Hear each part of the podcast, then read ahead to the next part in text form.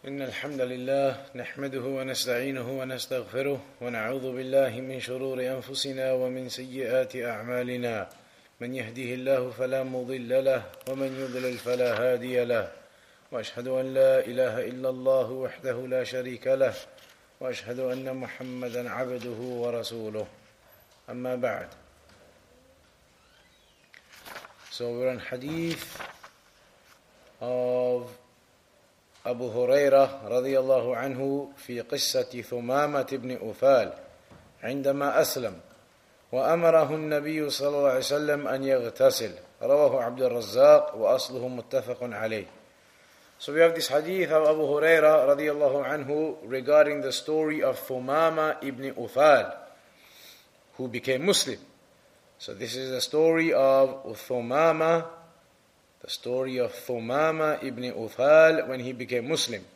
And that the Prophet ﷺ commanded him to make ghusl when he became Muslim, when he accepted Islam.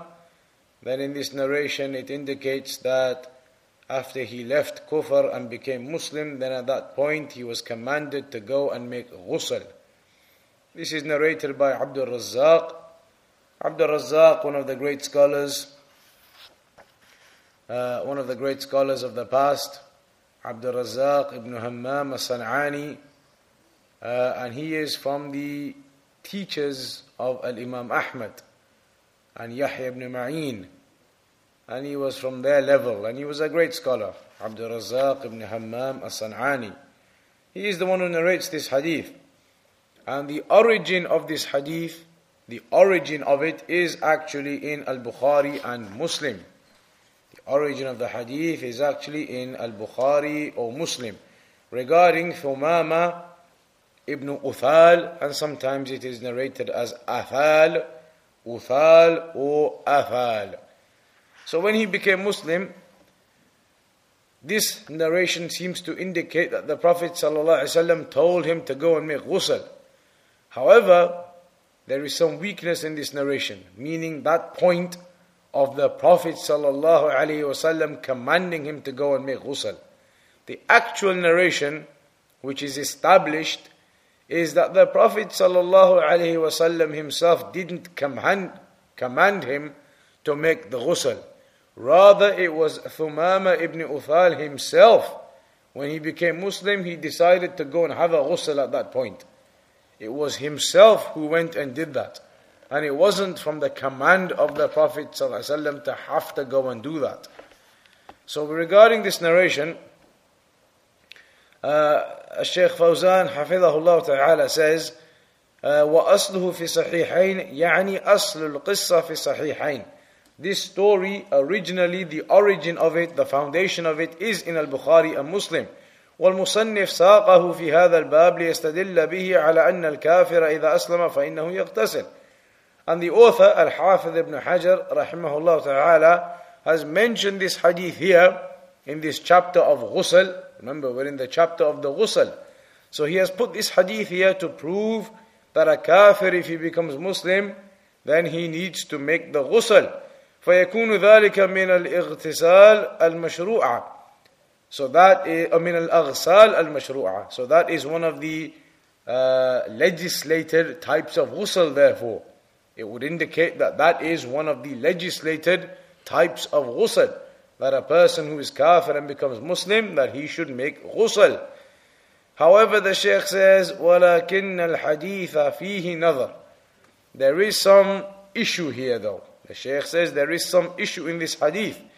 لأن الصحيح الثابت أن الرسول صلى الله عليه وسلم لم يأمره وإنما هو الذي ذهب واغتسل because the actual proven authentic narration is that the Prophet ﷺ didn't command him to go and make ghusl at that point. It was he himself, Thumamah ibn Uthal. He himself went and made the ghusl anyway. واغتسل من حائط قريب من المسجد and he went and made the ghusl next to a wall close to the mosque.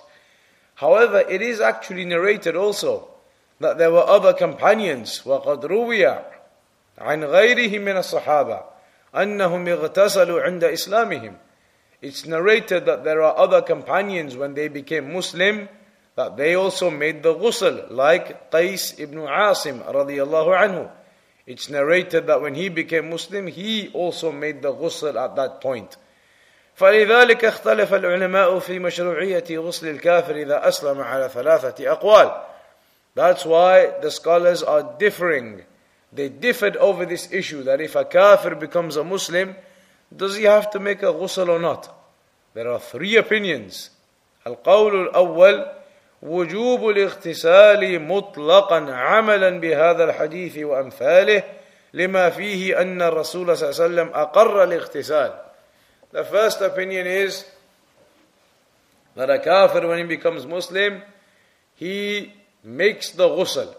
That is an absolute ruling. He makes the ghusl. He makes the ghusl if a kafir becomes a Muslim. Why? Because of this narration. This narration indicates that Thumamat ibn Uthal went and made the ghusl when he became Muslim, and that the Prophet ﷺ acknowledged that. The Prophet ﷺ acknowledged that. He didn't prevent him, he didn't prohibit him, he didn't tell him this is wrong. When Thumamat ibn Uthal became Muslim and decided to go make ghusl, upon becoming Muslim and entering into Islam, they say that the Prophet ﷺ acknowledged that and he didn't prohibit it. So this would indicate that somebody who becomes Muslim, he should go and make ghusl at that point of entering into Islam. Al-Qawl thani the second opinion though, عدم الاغتسال مطلقا that there is no ghusl there is no ghusl for a kafir if he becomes Muslim he doesn't have to make the ghusl why لأنه لم يثبت أن الرسول صلى الله عليه وسلم أمر بذلك because like we've just said the actual authentic narration doesn't mention whatsoever that the Prophet ﷺ commanded him to go and make the ghusl that was Thumamat ibn Uthal himself who went and did that the actual authentic narration, the basis of it, which is in Bukhari and Muslim, does not indicate at all that the Prophet ﷺ commanded him to go and make the ghusl. It doesn't. So they said, therefore, there is no ghusl. It's not obligatory or anything. A kafir, if he becomes Muslim, he doesn't have to make the ghusl. Al-Qawl thalith, the third opinion on the issue, at-tafsil. There is some detail or description or clarification. إن كان هذا الكافر الذي أسلم عليه ما يوجب الاغتسال وهو الجنابة فإنه يغتسل وإن لم يكن عليه ما يوجب الاغتسال فلا فلا يجب عليه الاغتسال وإنما يستحب The third opinion is that when a kafir becomes a Muslim, if he was in a state that would normally require a ghusl anyway, then he must make the ghusl. For example, if a kafir was in a state of major sexual impurity, janaba, and then after that he became Muslim. So he is still in that state of janaba from before becoming Muslim. Now that he has become Muslim, it's obligatory upon him. He needs to go and make the ghusl from that state of janaba. So in that type of instance, when the kafir becomes a Muslim and he is in a state whereby he would need a ghusl for that state anyway. So if he becomes a Muslim now, he needs to go and make the ghusl for that state. If, however, he's upon a state of uh, purity, meaning he's not upon a state of janaba or anything else which would dictate that ghusl is required, so if he becomes Muslim in that state, then he doesn't have to make any ghusl. So they say there's a difference here. If he's in a state that would require ghusl when he becomes Muslim, then he needs to go and make the ghusl. But if he becomes Muslim and he is in a state that wouldn't normally require ghusl anyway, then there's no need for him to go make the ghusl. Then the Shaykh says, ولكن أصح الأقوال هو القول بعدم وجوب الاغتسال. Shaykh Salih al-Fawzan حفظه الله says, in his explanation that the most the most authentic of the statements, the most correct of the statements, is that a kafir, when he becomes Muslim, does not have to make the ghusl. He does not have to make a ghusl. لأنه حتى وإن كان عليه جنابة بالكفر فالإسلام يجب ما قبله even the Sheikh says if that person was in a state that would normally require ghusl, for example, janaba, even if he was in that state from before becoming Muslim, when he becomes Muslim, we know the ahadith, al-Islamu yajubbu ma qablahu. Islam, it covers and it wipes over everything that comes before it. So the moment he becomes a Muslim, everything prior to that is wiped out, it's gone, it's covered. So even if he was in a state of janaba, once he becomes Muslim, that's all been erased. It's all been blocked now. So even that, the Shaykh says, there wouldn't really be need for a ghusl. ولم يثبت أن الرسول صلى الله عليه وسلم أمر الذين يسلمون بالاغتسال مع كثرة الذين يسلمون في عهده صلى الله عليه وسلم and the Shaykh says another evidence as to why a kafir doesn't have to make ghusl when he becomes Muslim is that there were many, many people who became Muslim at the time of the Prophet. We know that. Many people entered into Islam. However, there isn't any narration anywhere which says that the Prophet used to command any of them to go make ghusl when they became Muslim. There are no narrations that the Prophet used to tell all of these people, and there were many and many who became Muslim during the lifetime of the Prophet ﷺ. Yet there isn't any narrations that indicate that the Prophet ﷺ told them to go and make ghusl when they became Muslim. So this is another point. إلا ما ورد في قصة ثمامة الضعيفة فلا يكون اغتسال الكافر إذا أسلم ثابتا عن الرسول صلى الله عليه وسلم ولكنه مباح فإذا أراد أن يغتسل من باب التنظف والتطيب فلا مانع من ذلك لأنه من المباحات والله أعلم so we don't have any authentic narration proving that a kafir, if he becomes Muslim, he must make the ghusl, the Shaykh says. Except this story of Thumamat ibn Uthal. However, even in this story, the fact that the Prophet commanded him to make the ghusl, that narration, there's some issue in it. The authentic narration indicates that it was Thumama ibn Uthal himself who decided to go and make the ghusl anyway. Not that the Prophet actually commanded him to do that. So therefore, the Shaykh says what we can say is that it's not proven or authentic that a kafir must make the ghusl when he becomes a Muslim. However, if he went and did that anyway, if a kafir when he becomes Muslim goes and make the ghusl anyway, then that's mubah. It's permissible, it's good, it's allowed. It's good if he does that, for example, just for purity and for cleanliness and to make himself clean and pure. Okay, that's good. Mubah, there's no problem. But we cannot say it's an obligation, and neither can we say that it's prohibited. It's allowed, it's mubah. If a kafir becomes Muslim, he goes and makes the ghusl. But it's not a commandment that he must do that, and at the same time, you can't say it's a prohibition that he's not allowed to do that. So it's something that a kafir can do when he becomes Muslim, that upon entering into Islam, to make the ghusl. Then after that, وعن أبي سعيد الخدري رضي الله عنه أن رسول الله صلى الله عليه وسلم قال غسل الجمعة واجب على كل محتلم. أخرجه السبعة. وعن سمرة ابن جندب رضي الله عنه قال قال رسول الله صلى الله عليه وسلم من توضأ يوم الجمعة فبها ونعمت ومن اغتسل فالغسل أفضل. رواه الخمسة وحسنه الترمذي So the hadith of Abu Sa'id al-Khudri radiallahu anhu, he says that the Prophet said, having a ghusl on Fridays is obligatory upon every uh, individual of age.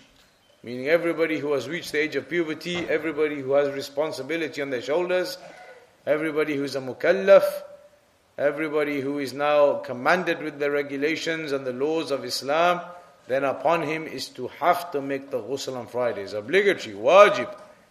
That's what the hadith of Abu Sa'id al-Khudri says.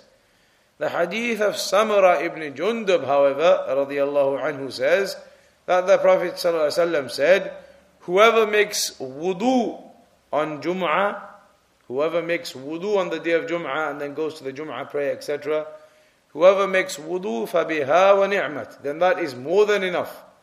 فَبِهَا وَنِعْمَةٍ meaning that is more than enough. Whoever makes wudu on the day of Friday, that is more than enough.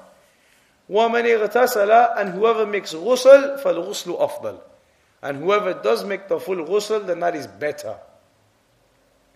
So the second hadith says, whoever makes wudu on a Friday, that is more than enough. But whoever makes the ghusl, that is better. So what do these two ahadith mean? أما حديث أبي سعيد وحديث سمرة فهما في موضوع غسل الجمعة وأما ب... نعم So these two hadith are talking about the issue of ghusl on a Friday. The ghusl on a Friday. What is the ruling of making the ghusl on a Friday? So as for the hadith of Abu Sa'id, which says that every individual of age, every individual who the responsibilities of, of the religion are upon, then he must make the ghusl, wajib. وغسل الجمعة and the ghusl of the Jum'ah is الاغتسال في جميع البدن من أجل الجمعة that a person washes all of his body just like a ghusl he makes the ghusl he washes all of his body for the sake of Friday due to the Friday due to the Jum'ah due to the Jum'ah فإضافته إلى الجمعة لأن الجمعة سببه so it has been associated to the Jum'ah because Jum'ah is the reason for it this is a ghusl that you make on Fridays for the sake of the Friday, due to the Friday. It is made for the purpose of the Friday. Uh, that's the reasoning. When we say the purpose of the Friday or the sake of the Friday, we mean the reasoning for it is the Friday.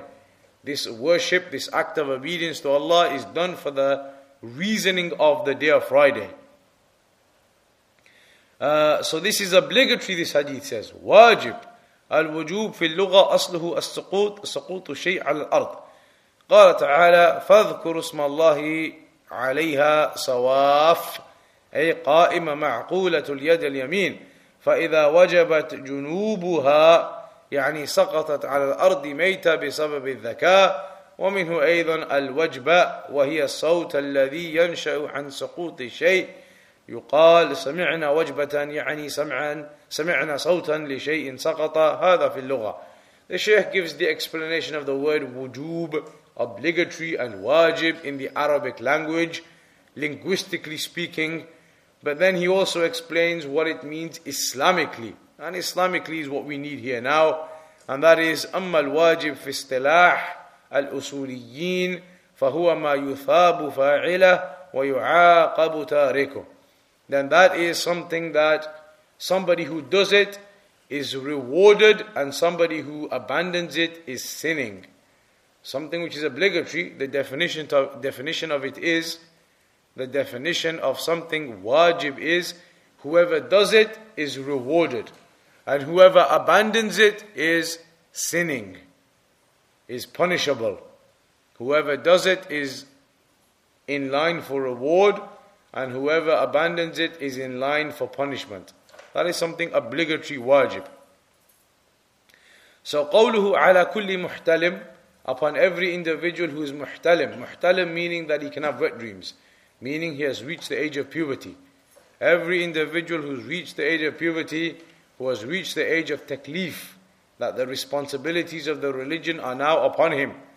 Then, whether that's male or female, uh, then it is upon that person obligatory that he must make the ghusl on a Friday. As for somebody who is younger than the age of puberty, then he is outside of this ruling. Somebody who is a child, then it's not obligatory according to this hadith.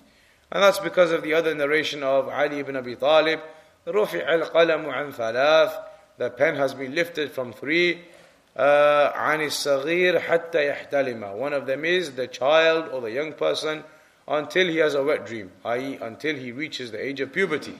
So, this hadith says that the person who has reached the age of puberty, male or female, then upon them is obligatory to have the ghusl on a Friday. But, but, uh, and by the way, this hadith is narrated by the seven of them. The seven of them, which is Al Bukhari and Muslim and Abu Dawud and Nasa'i, At Tirmidhi, Ibn Majah, and Al Imam Ahmad. Seven. All of them narrated this hadith that it is obligatory upon a person of the age of puberty who can have wet dreams, has the responsibilities upon his shoulders of the religion, obligatory that he must make the ghusl on a Friday. But then we have the hadith of Samura in the hadith of Samura ibn Jundub radiallahu anhu, the Prophet said whoever makes wudu on a Friday, meaning for the Jum'ah prayer, you get up, you make wudu for the Jum'ah prayer. فَبِهَا وَنِعْمَتْ Then that is more than enough.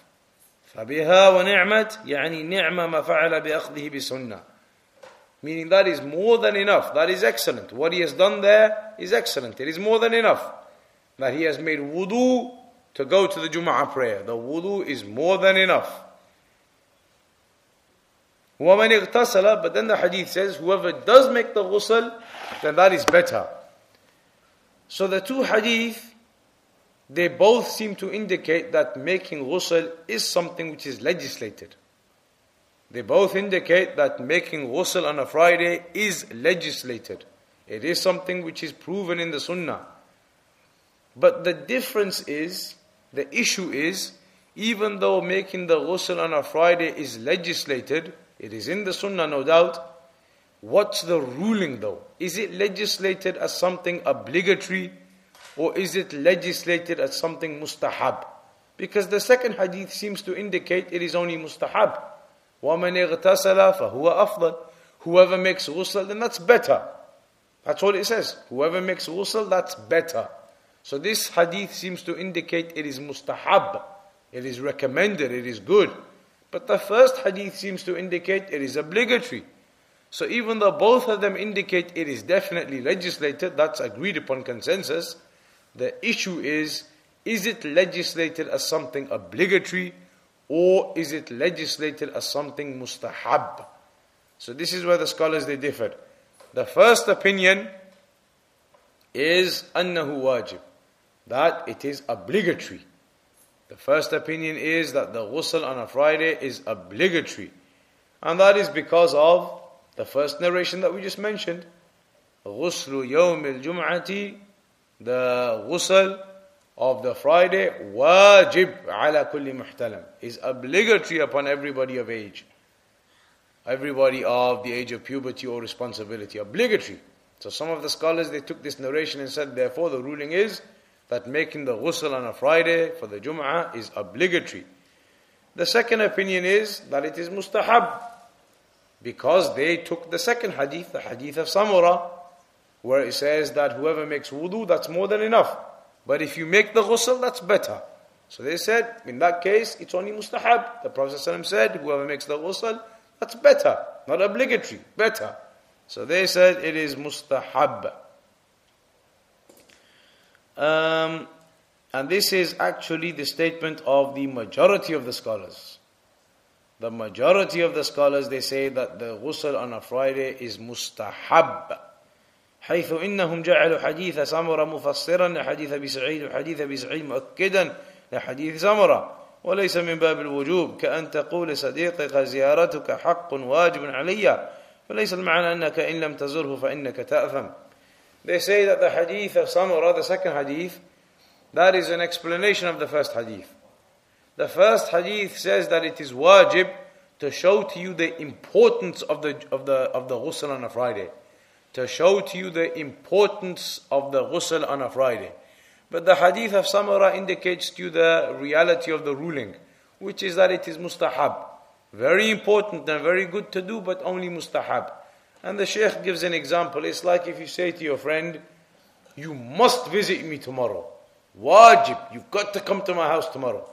I'm going to make dinner for you tomorrow. Wajib, must, you must come to my house tomorrow. What does that mean? When you say that to somebody, you say it sometimes. You say it to somebody, you say to your friend, You've got to come to my house tomorrow. Wajib, you've got to come. It means you really want that person to come. You really want him to come. But if he doesn't come, is it a sin? Is it a sin if something happens and he can't make it, he, he can't come? It's no sin. It's not a sin. It just indicates that it is highly recommended. You really want him to come and you are really encouraging him to come. You must come, wajib, you got to come to my house. You're encouraging him a lot, but if he doesn't come, there's no sin. And that's what the Shaykh says this hadith means. The first one says, wajib, obligatory, you should do the ghusl, you must do the ghusl. But the second hadith says it's only mustahab.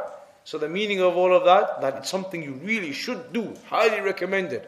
You should do it. But if you don't do it, it's not a sin. It's mustahab and highly recommended.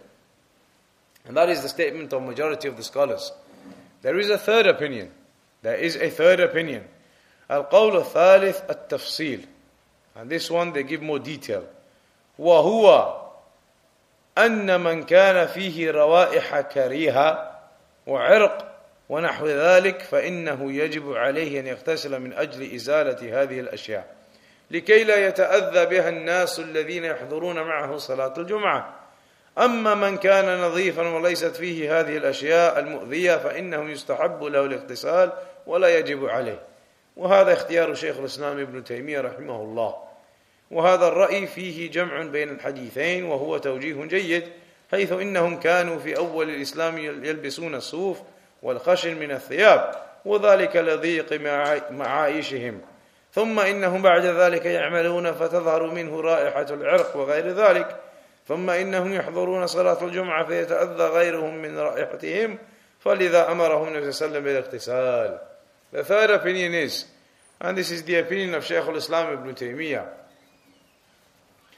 this third opinion says that if the person is in a state of not being clean, maybe he smells, maybe he's been playing football, for example, on a Friday morning, for example, so he's sweating, or he's been working some physical work, so he is sweating and he is smelly and he's not clean, then in that case he must make the ghusl. In that case, it becomes obligatory to make the ghusl before going to Jum'ah. So that the other people, they are not affected by his bad smell. Maybe he's been sweating from working physical work, moving boxes, things like that. Maybe he's been doing some physical sport Friday morning. So he might be smelling or there might be sweat. There might be something like that which is making his appearance not clean, not nice smelling. So in that instance, it is obligatory for that person to make ghusl before going to Jum'ah so that the other congregation, the masjid will be full. They are not affected by the bad smell from this individual then. If, however, a person is upon purity or uh, rather cleanliness, a person is upon cleanliness, he's clean, he's pure, he's fresh, he smells nice, then that person, he doesn't have to make a specific ghusl for the Jum'ah. He can just make the wudu and go, and that's enough. And if he was to make the ghusl, that's mustahab, it's good, but he doesn't have to. So in that way, both hadith are applicable. The hadith which says it's obligatory is referring to a person who is in need of that due to smelling bad or having some other odor or having worked physically or done something of that nature. So therefore, it's obligatory upon him to clean himself and make it smell nice. As for if a person is already upon that state, he's already smelling nice and clean anyway, then he doesn't have to make the ghusl, but it's mustahab. So you see, that's the third opinion. The first opinion was you must obligatory upon everyone. Second opinion was it's not an obligation at all, it's only mustahab. Third opinion is there's a difference. If the person is in a state where he needs a ghusl because he's smelling bad or something of that nature, then it's obligatory before he goes to Jum'ah. If he's not, then it's mustahab and he doesn't have to. But if he does, then that's something good and rewarding. Then the Shaykh says, وَيَبْقَى هُنَاكَ سُؤَالَانِ يَتَعَلَّقَانِ بِغُسْلِ يَوْمِ الْجُمْعَةِ The Shaykh says there are two questions remaining. There are two issues remaining regarding the ghusl of the day of Friday. Firstly, متى يغتسل الإنسان يوم الجمعة When should the person make the ghusl for Friday, for the Jum'ah? When should the person make the ghusl for the Jum'ah prayer? Because the hadith doesn't tell us. The hadith, they just say you have to make a ghusl for Fridays, or it is mustahab to make the ghusl for Fridays. It doesn't tell us the exact time when you should do it. So, the hadith seems to indicate فظاهره أنه عام في اليوم كله وأنه يجزئه الاغتسال في أي وقت من هذا اليوم في أوله أو في آخره أو في وسطه. The hadith are general, they just say a ghusl on Fridays. So maybe somebody might come and make the ghusl after Asr. He might have a ghusl on a Friday after Asr or after Jum'ah. The ahadith don't seem to prevent that. The ahadith seem to indicate that that might be okay because the ahadith are general. They are very general. They just say ghusl on Fridays. They don't say specifically before the Jum'ah prayer. So maybe somebody might do it after Jum'ah or after Asr, and the hadith technically would encompass that and it would be okay. However, لكن الراجح بأن الاغتسال يكون عند الذهاب لصلاة الجمعة. But the correct opinion, the proper opinion, the Shaykh says is that the ghusl should be done before a person goes to the Jum'ah prayer. That's when the ghusl should be done. لأنه يتحقق بذلك المقصود من الاغتسال وهو تنظف وتجمل وتهيؤ لحضور هذا الجمع العظيم. Because that is where the objective is fulfilled. That a person purifies himself, cleans himself, makes himself beautiful in smell, in fragrance, and he is prepared for the gathering of the Jum'ah where there are going to be many Muslims. He prepares himself and makes his smell beautiful and fragrance beautiful and body clean. That is one of the objectives fulfilled in that case. That he is prepared to go and sit and congregate with the remainder of the Muslims. So that's why the rajih, the rajih, the correct, the strong opinion is the proper uh, time to do the ghusl is before the Jumu'ah prayer. Even though the ahadith seem to indicate that it's general. And there is actually, there is actually a narration in Bukhari and Muslim which indicates this. There is an evidence. In case somebody says, well, why? The hadith don't indicate that in any way. So even if I have a ghusl after Jumu'ah or after Asr, I've done what the hadith have recommended. But we say to them, actually, there is a narration in Sahih Bukhari and Sahih Muslim which indicates that you're supposed to do it before the Jum'ah. And that's the point of it, before Jum'ah.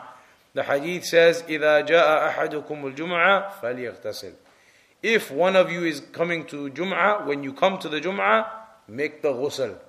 When you come to the Jum'ah, when one of you comes to Jum'ah, make the ghusl. So this hadith indicates clearly the ghusl is before the Jum'ah prayer.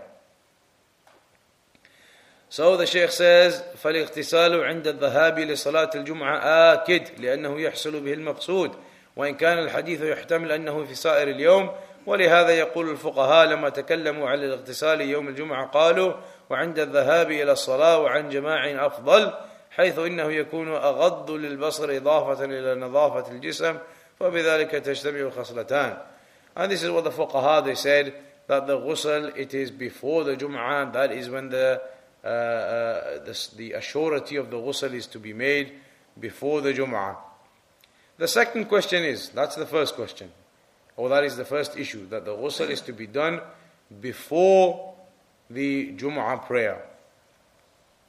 السؤال الثاني هل غسل الجمعة واجب على كل محتلم مع قوله من توضأ يوم الجمعة فبها ونعمت ومن اغتسل فالغسل أفضل وهل يشمل ذلك النساء أو لا The hadith says that the person who has a wet dream, who has reached the age of puberty, then upon him is to make the ghusl.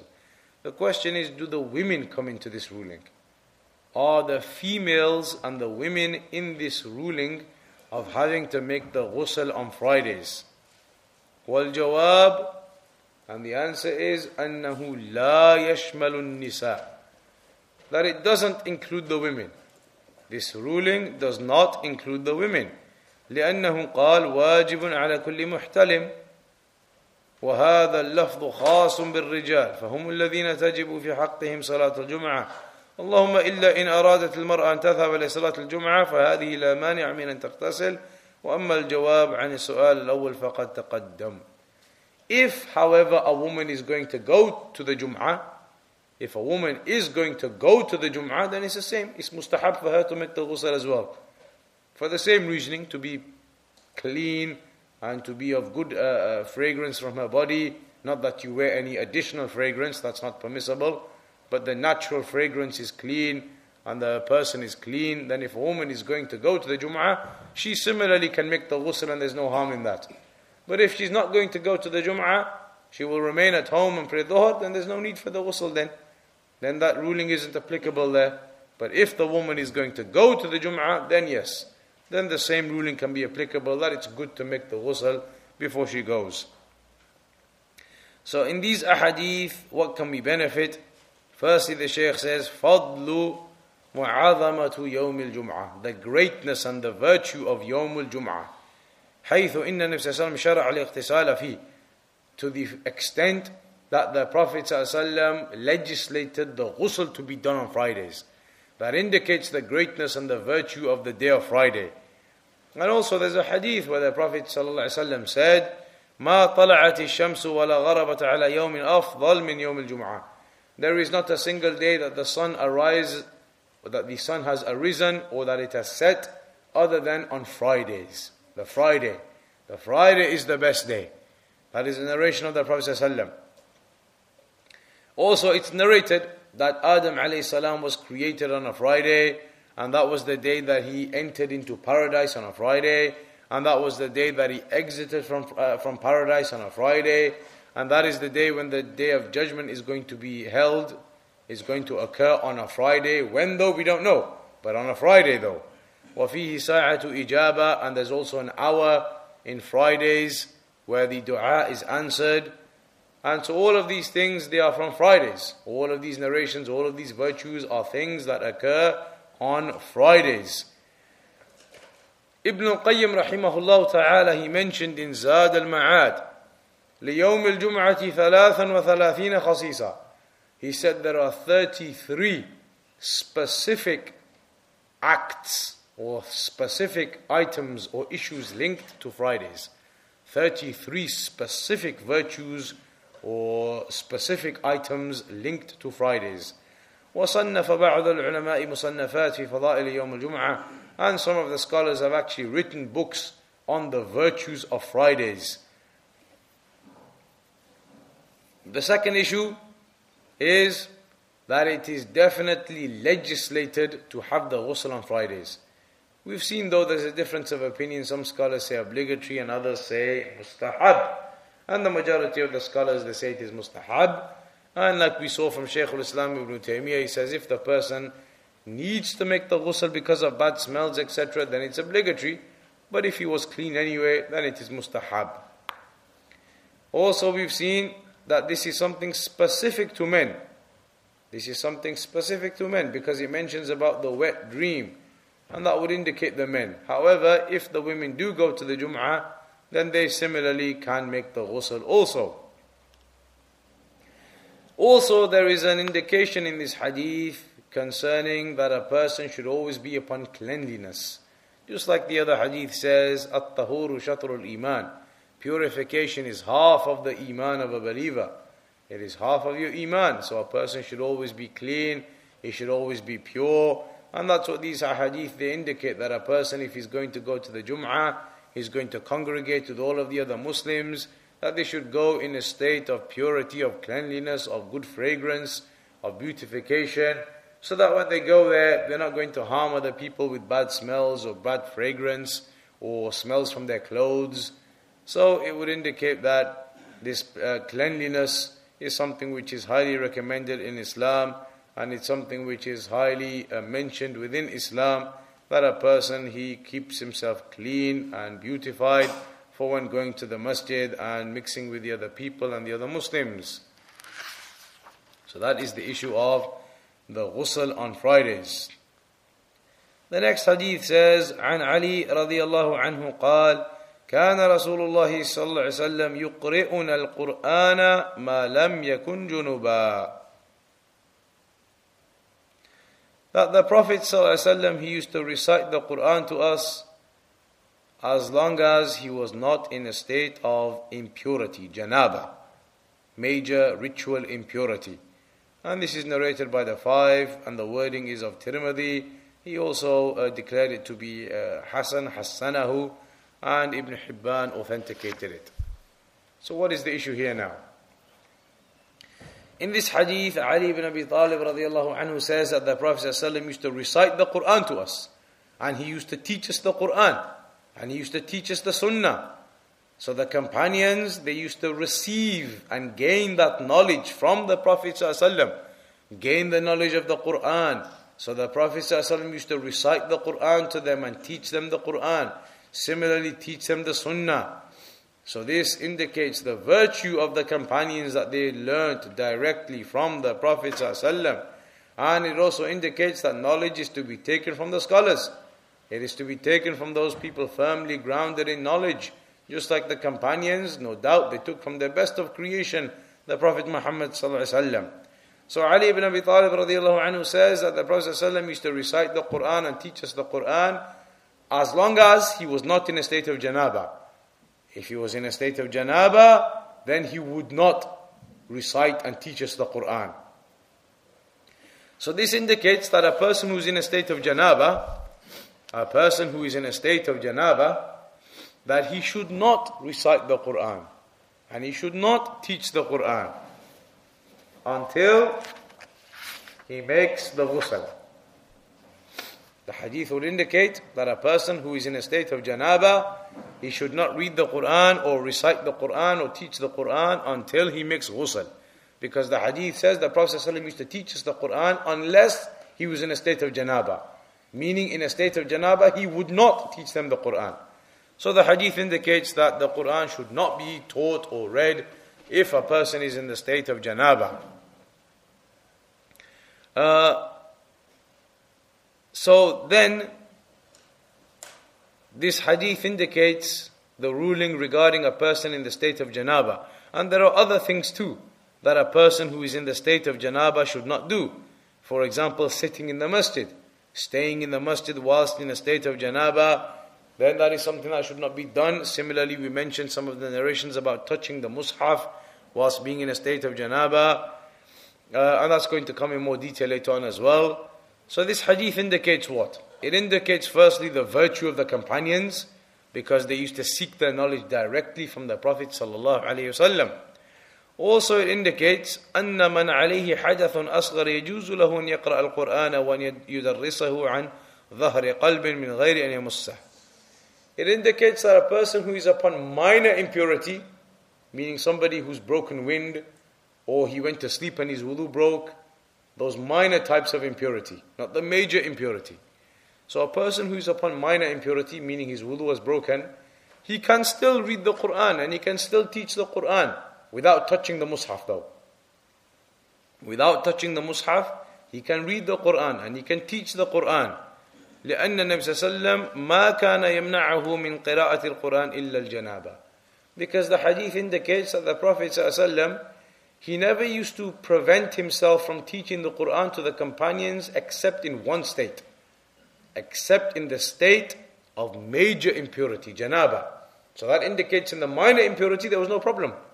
So somebody whose wudu was broken, he broke wind or he went to sleep, you can still read the Quran, you can still teach the Quran, but without touching the mushaf. If you're not in a state of wudu, then without touching the mushaf, you can still teach the Quran and learn the Quran and uh, read the Quran. The final two hadith in this section then. وعن أبي سعيد الخدري رضي الله عنه قال قال رسول الله صلى الله عليه وسلم إذا أتى أحدكم أهله ثم أراد أن يعود فليتوضأ بينهما وضوءا. رواه مسلم زاد الحاكم فإنه أنشط للعود. وللأربع عن عائشة رضي الله عنها قالت كان رسول الله صلى الله عليه وسلم ينام وهو جنب من غير أن يمص ماء أو أن يمص ماء وهو معلول Hadith number 117 indicates the hadith of Abu Sa'id al-Khudri radiyallahu anhu. It says that the Prophet ﷺ said, if a person has intercourse with his family, with his wife, if a person has intercourse with his wife, then he wishes to have intercourse again in between the person should go and make wudu. Meaning, if a person has intercourse twice at the same time, then in between, after the first intercourse, he should go and make the wudu and then come back. And if he wishes to return and have the intercourse again, then that is okay. But in between, the wudu should be made. In between the two acts of intercourse. And in the narration of Al Hakim, it says, because that is uh, better for an individual in terms of his uh, energy and his ability. In terms of his energy and ability, it is better that he goes and refreshes and makes wudu in between before returning uh, uh to engage in intercourse once again. So, this is from the rulings of the junub. This is from the rulings of a person who is in a state of janaba. وهو أنه من كان عليه جنابة ثم أراد أن يجامع أهله مرة ثانية فإنه يستحب له أن يتوضأ ولا يكرر الجماع بدون وضوء So a person who is in a state of janaba, which is obviously the state that you will be in if you have had intercourse, you are in a state of janaba. Then that person, if he wishes to have intercourse again, then the hadith indicates that you must make the wudu. Not that a person has to go make ghusl from the first janaba, then come and have intercourse again, then make ghusl again. That is not the ruling. The ruling is that if a person has had intercourse and he is in a state of janaba, then he wishes to have intercourse again, he should go and make the wudu in between. Uh, and in the narration of Al Hakim, like we said, the wisdom is given behind that, which is that it causes greater levels of energy for that individual if he was to make the wudu in between. Uh, so that is what an individual does if he wishes to have uh, repetitive intercourse, that wudu is made in between the act. The final narration indicates وللأربع يعني أصحاب السنن الأربع أبو داود والترمذي والنسائي وابن ماجه The hadith of Aisha radiallahu anha that the Prophet ﷺ used to go to sleep whilst he was in a state of janaba without touching water. Without touching water. Meaning that this is also from the rulings linked to janaba. And the hadith seems to indicate, the hadith seems to indicate that the Prophet ﷺ, after having intercourse and being in a state of janaba, would go to sleep without touching water, meaning without making ghusl or even without making wudu. That he would be in a state of janaba and then he would go to sleep even without wudu, let alone the ghusl. That's what the hadith seems to indicate. لكن الصحيح أنه لا يمس ماء للغسل فقط جمعا بين الأحاديث الأخرى أنه صلى الله عليه وسلم كان يتوضأ قبل أن ينام إذا كان جنوبا But there are other narrations which indicate that the Prophet ﷺ, if he was in a state of janaba, that he would make wudu at least before going to sleep. Even if the ghusl wasn't made, he would make wudu at least.